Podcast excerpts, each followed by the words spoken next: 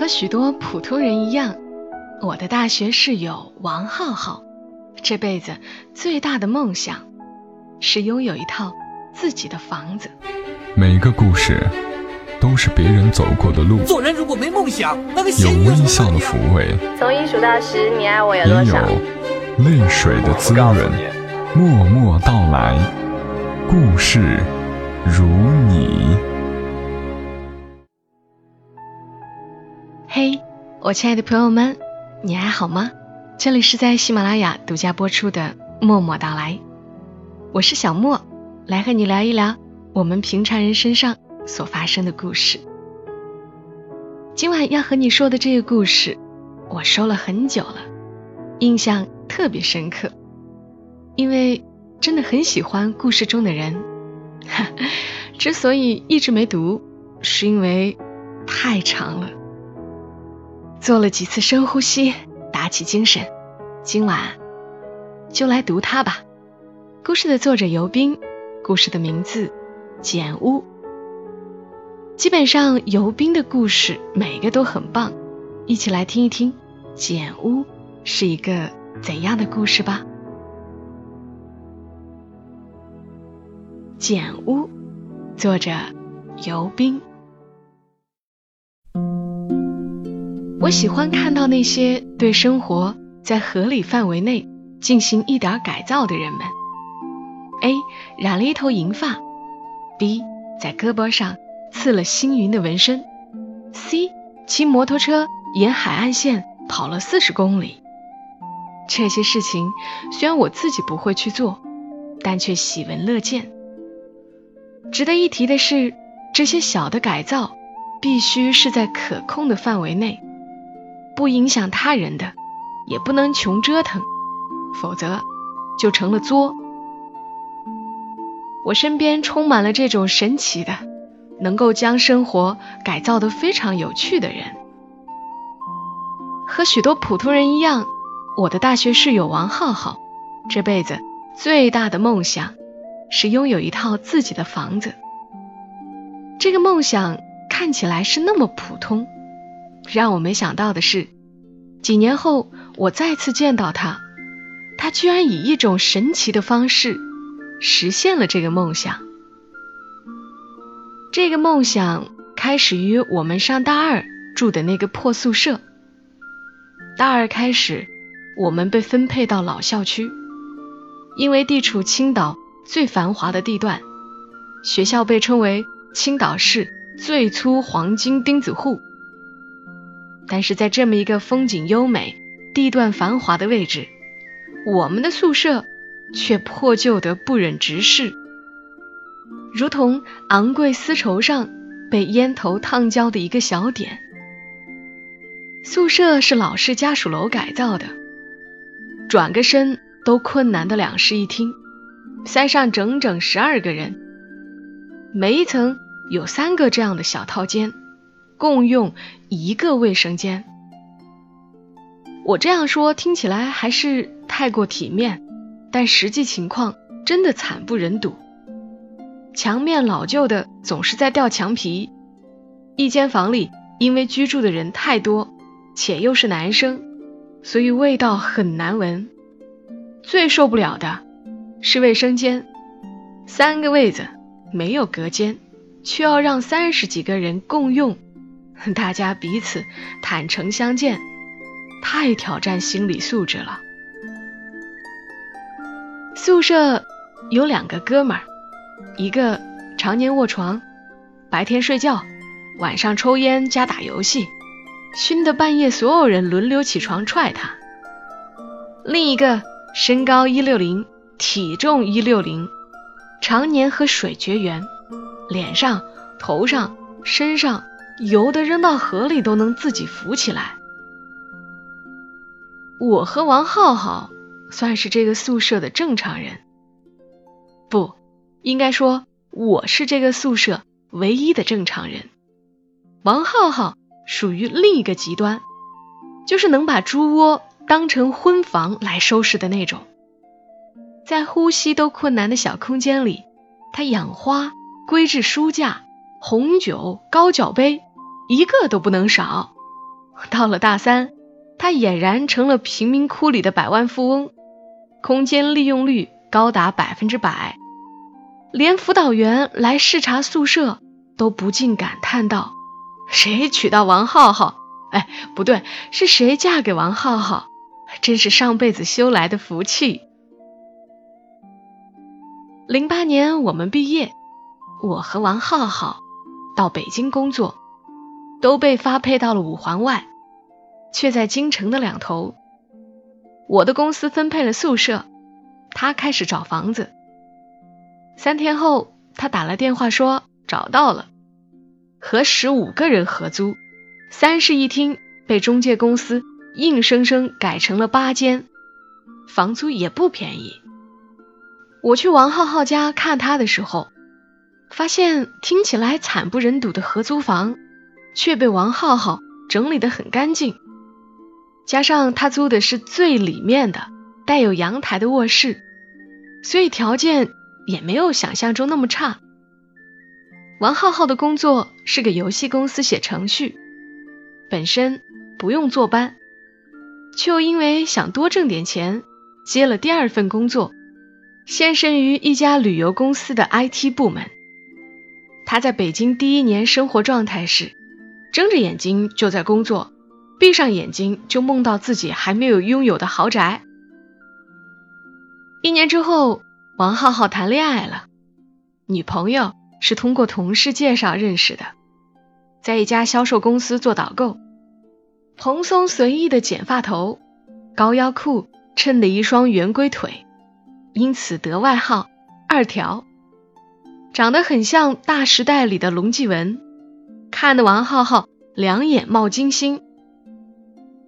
二条和我们还挺有缘，是青岛本地人，家就住在我们大学旁边，但是高中毕业后就来北京读大学了。两人处得不错，关系却还处在去西餐厅吃牛排，牛排只吃一半，剩下的一半用来装矜持这种状态。恋爱中的王浩浩惶惶不安，因为他觉得自己的居住环境惨不忍睹，又因为节俭，虽然存了一笔小钱，但是没站稳脚跟之前还不想轻易的换住处。一天晚上，他崩溃的给我打电话说，这下完蛋了，二条说要来我家坐坐，我这个贫民窟怎么拿得出手啊？我鼓励他半个小时，说了些二条不会在意这些，看你的穿着就知道你住得不咋样之类的话。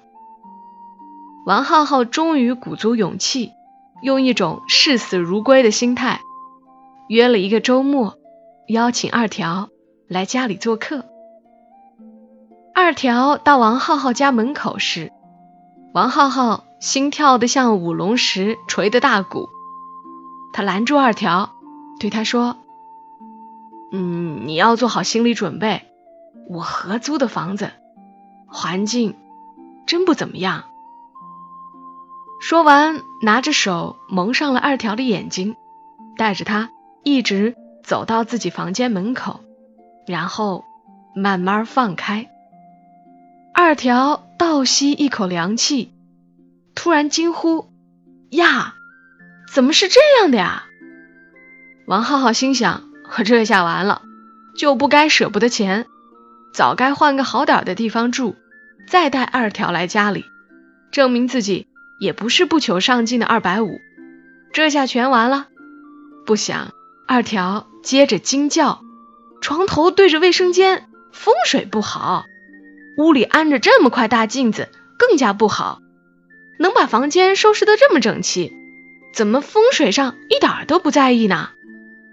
然后那个下午，二条根据自己的风水知识，将王浩浩的房间重新规制了一遍。两个人没有扭扭捏捏的看电影、喝红酒，从诗词歌赋聊到人生哲学，而是挽起袖管，大手大脚的疯狂搬床、搬家具，打扫到晚上，精疲力尽。真能折腾。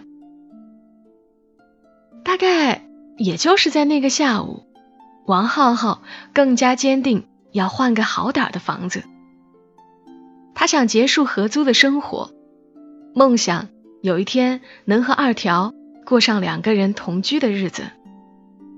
所以他一咬牙，租了个挺宽敞、价格不便宜的二居室，并向二条发出了同居邀请，向二条许诺说，他可以住另一个房间，自己绝无非分之想，只觉得如果是喜欢的人当室友，每天会过得很开心。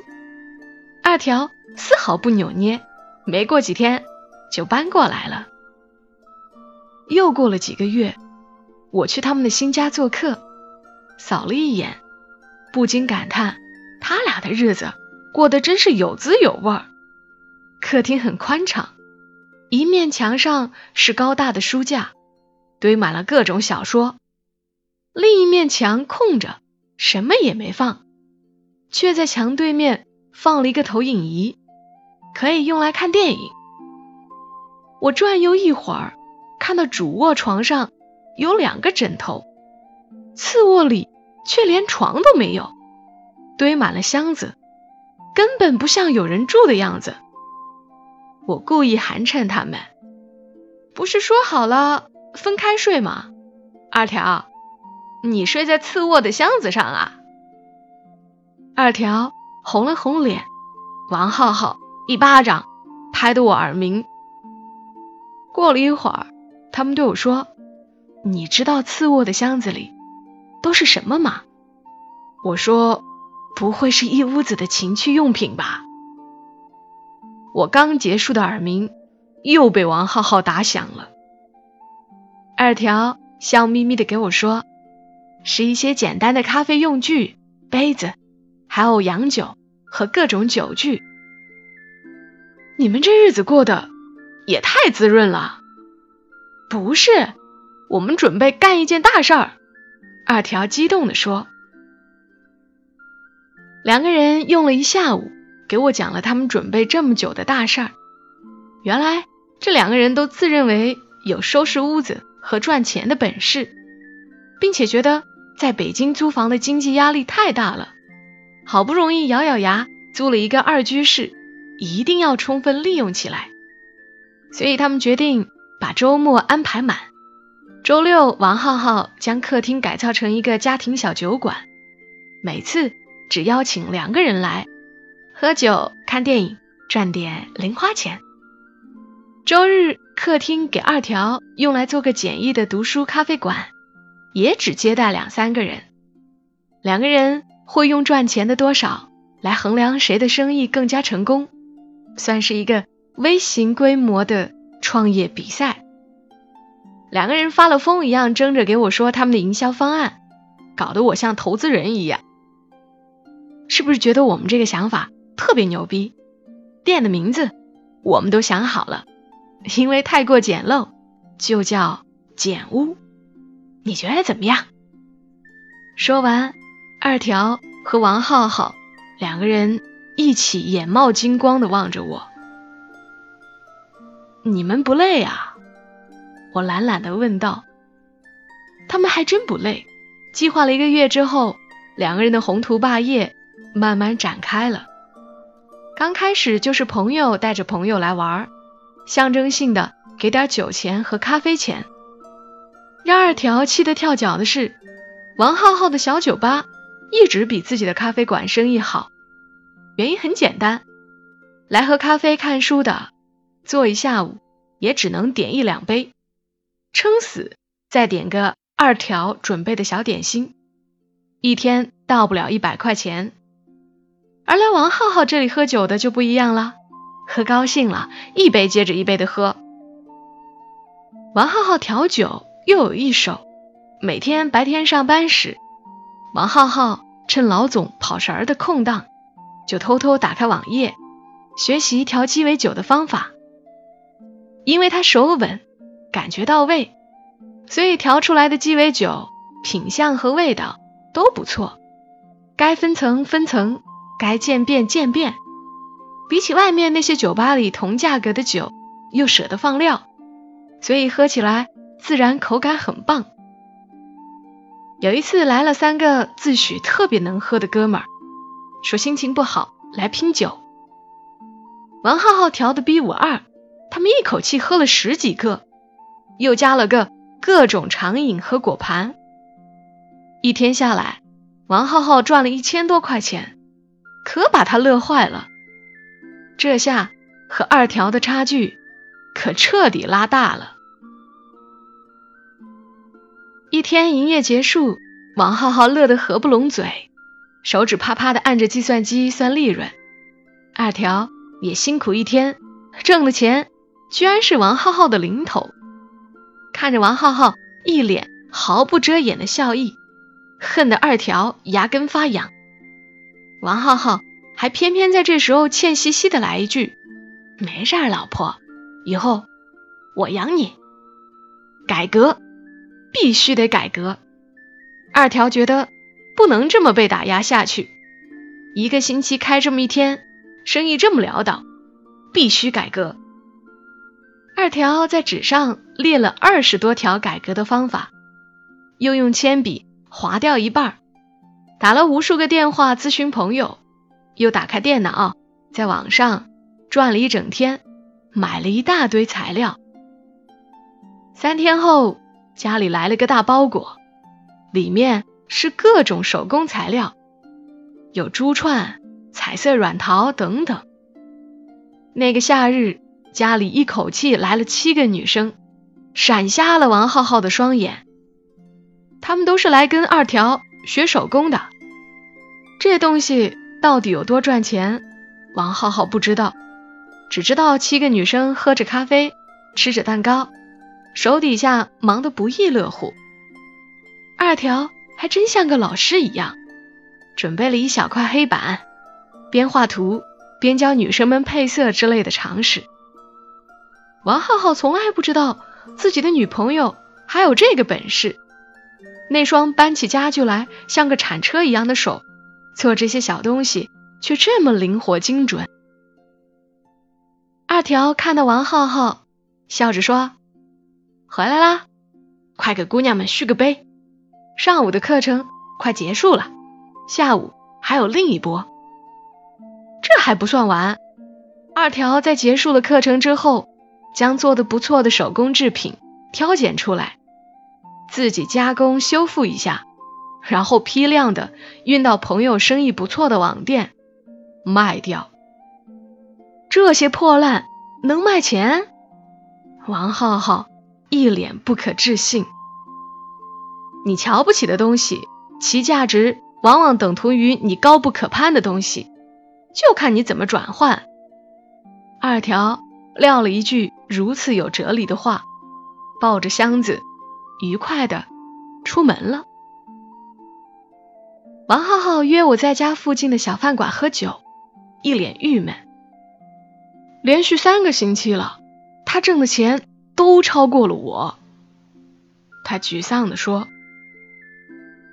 你们还真准备靠这个发家致富啊？这就是玩儿，玩的差不多就行了，压力这么大就不好玩了，不如关掉捡物，周末图个清静。说实话，我没法像你们一样，周末都要忙忙碌碌的样子，你们不累吗？”唉，这个世界上有各种各样的人，每个人都有自己的生活模式，我们既然选择了开这个家庭小店，并且这么长时间都没有放弃，就证明这种生活方式适合我们。我和二条都是有计划，过日子很拼的人。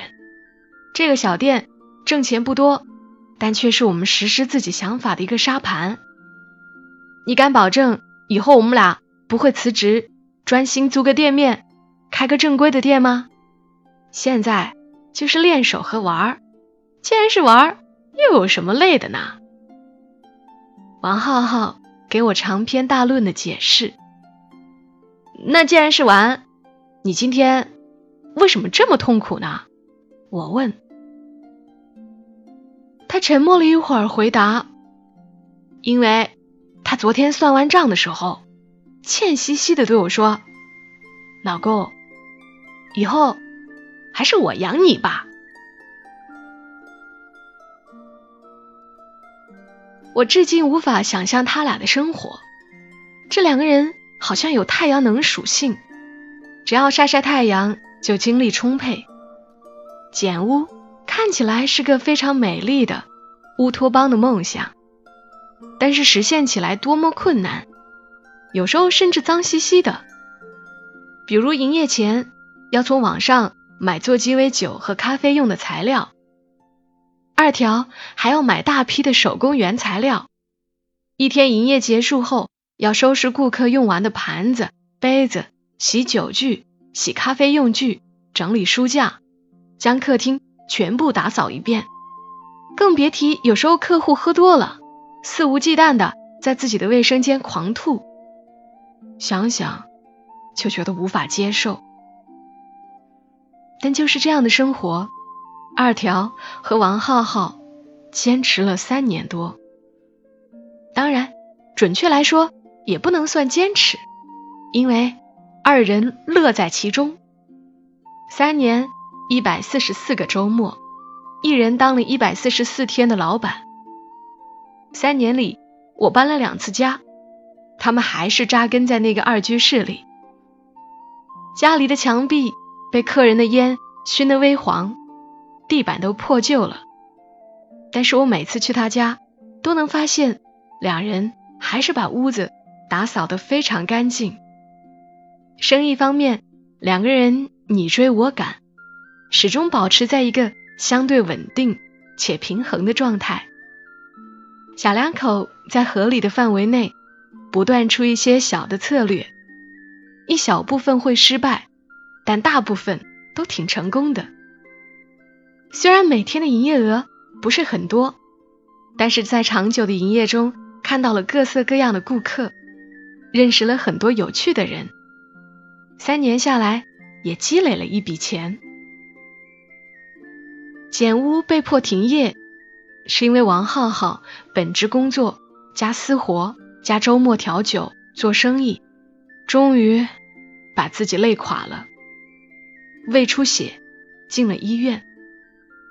二条的脸色突然变了，第一次开始质疑自己和王浩浩的生活方式。王浩浩出院的第一个周末，两个人三年以来第一次体会到无所事事的快乐。二条觉得挺好的，她太执着于一种生活，以至于亲手将另一条路堵死。她好像第一次认识到，如果自己不这么拼，生活似乎也不会把她怎么样。但是王浩浩好像并没有和她想到一起。身体刚开始恢复的时候，他就开始倒腾自己的调酒用具，准备让简屋重新开张，做他的小生意，存他的小钱，完全不顾自己的健康。为此，二条和王浩浩爆发了谈恋爱以来为数不多的大争吵。身体刚好，开店也得过几天再开吧，这么着急，咱们又不缺那几个钱。这不是钱不钱的问题，开店需要连续的坚持，断断续续，老顾客都跑光了。跑光就跑光呗，咱们开这个店本来就是为了做实验，体验开店的感觉。这如果搭上了健康，那不是本末倒置吗？再说，就算把这个店关了又怎么样？周末什么都不干，不是也挺好的吗？王浩浩不知为何像走火入魔一般，死死抓着调酒用具不放开。周末不干活，钱从哪儿来啊？我不努力存钱，怎么买房子买车？现在趁年轻不多干一点，老了干也干不动时，再哭穷啊！二条急了，提高嗓门说：“谁说要在北京买房了？谁说要留在北京了？咱们的钱要是在青岛，首付早就够了。”我哪儿也不去，王浩浩冷冷地来了一句。二条被这句话惊到了，突然有一种王浩浩已经和自己绝缘了的感觉。他至此不再说话。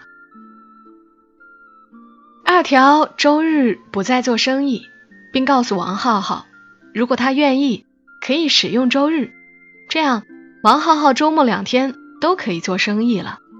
他兴奋极了，但是他没有发现，两个人的生活频率如果变得不一样，随着震荡变得越来越强烈，他们的距离会越来越远。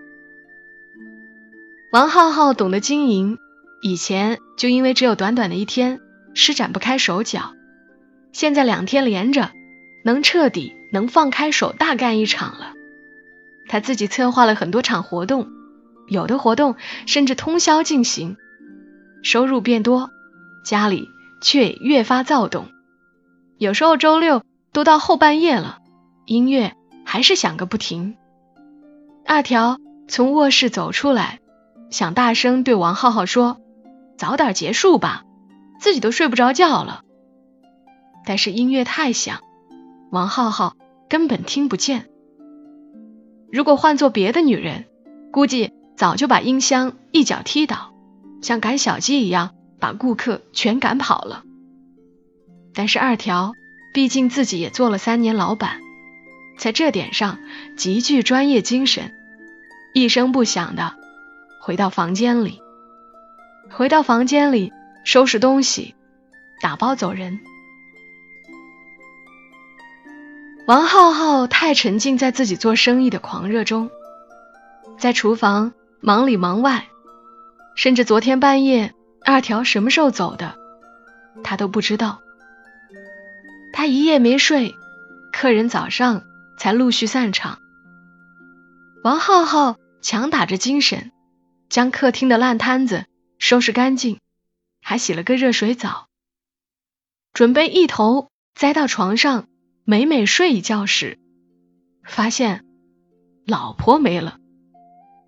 二条整整消失了三天，任王浩浩怎么发疯的找他都没有结果。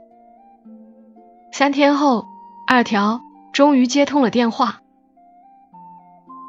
我回青岛了，劈头盖脸的二条来了这么一句。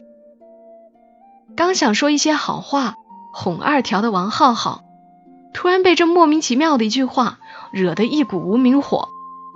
你有什么事情不能好好说？回什么青岛？折腾什么呀？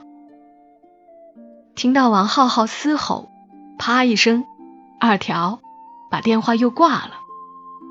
王浩浩回到家里，第一次觉得住了三年的屋子这么空荡。他也在赌气，一个星期没去联系二条，周五照常准备着周末捡屋的生意，只是不管是调酒、打扫还是算账数钱，王浩浩干什么都非常没有干劲儿。王浩浩的心理素质并没有自己想象的那么好。没有二条在的日子总共支撑了四天。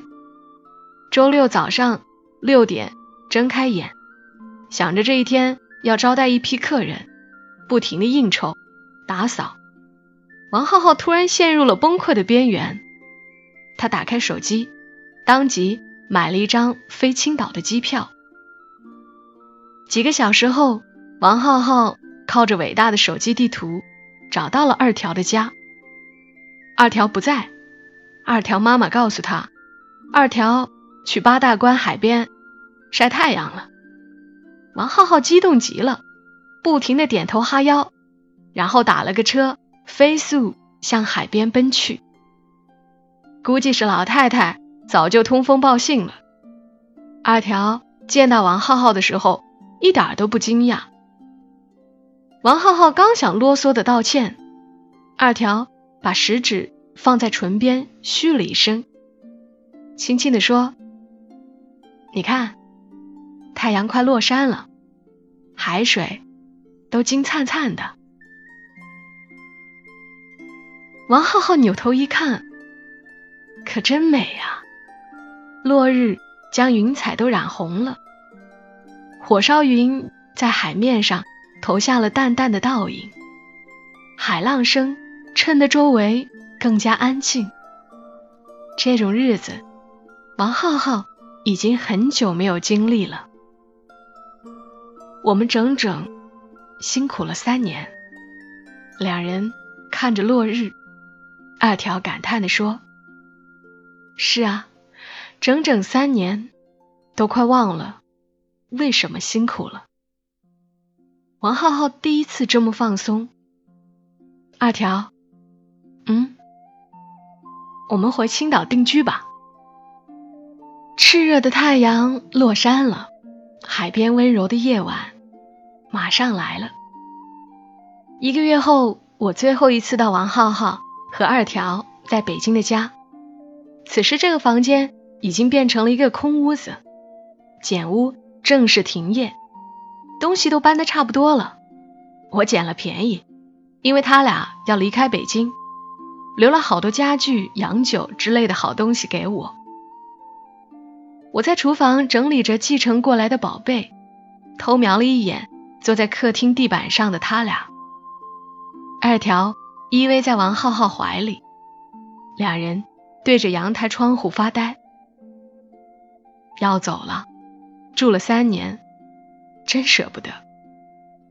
二条的声音有些哽咽：没事儿，咱们回青岛，在海边买一套大房子，面朝大海，春暖花开。王浩浩甩着豪言壮语：我妈说，海边的房子现在几万一平。没事儿，咱们在郊区买一套房子，每天开车一小时，面朝大海，春暖花开。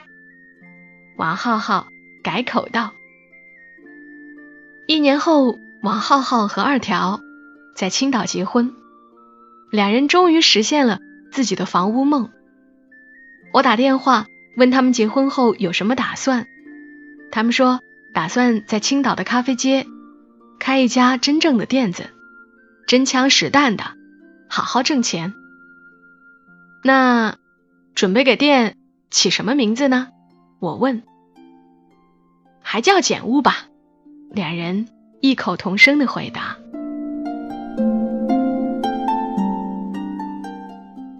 好啦，故事讲完了。两个对生活充满热情的人幸运地相遇，并且最终在一起，真是为他们俩开心啊。人生短短几个秋，愿我们都把日子过得有趣些，愁情烦事别放心头。今晚小莫就陪伴你们到这儿，一夜好眠哦。小莫在长沙跟你说晚安。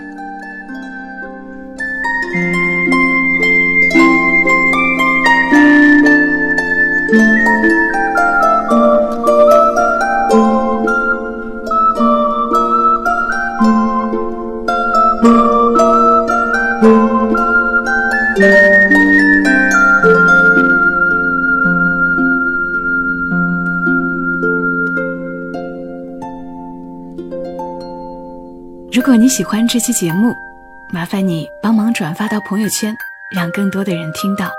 小莫在这儿，谢谢你。